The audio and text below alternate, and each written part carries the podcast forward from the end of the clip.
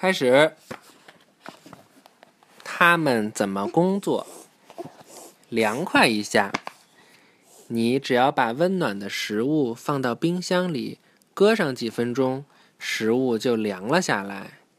冰箱把食物的热量转移到了冰箱外。冰箱是怎样做到这一点的呢？当液体变成气体时，我们称之为蒸发。液体蒸发时，会从周围的东西中带走热量。当气体变成液体时，它凝结并释放热量。冰箱由一种特殊的气体制冷，这种气体能很容易的在液体和气体状态之间转换。首先，冷液体被抽到冰箱内部的管子里，然后蒸发。当它从液体变成气体时，会从冰箱内部的空气中带走热量。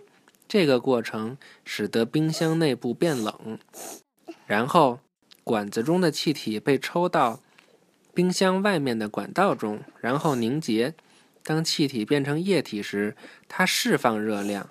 液体凉下来后，又被抽到冰箱内部，然后它又蒸发。这个过程不断循环，热量被不停地抽到冰箱外，让里面的食物处于冷的状态。哦，我都不知道冰箱是这么回事儿，知道吗？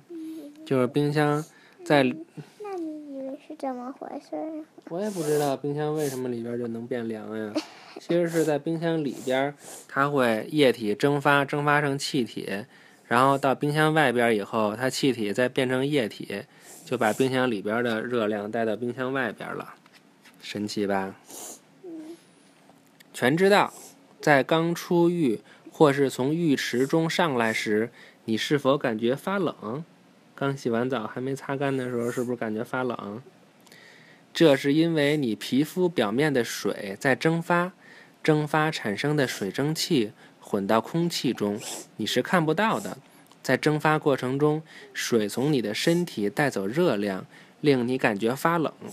空气中的水蒸气有时会聚集到物体表面。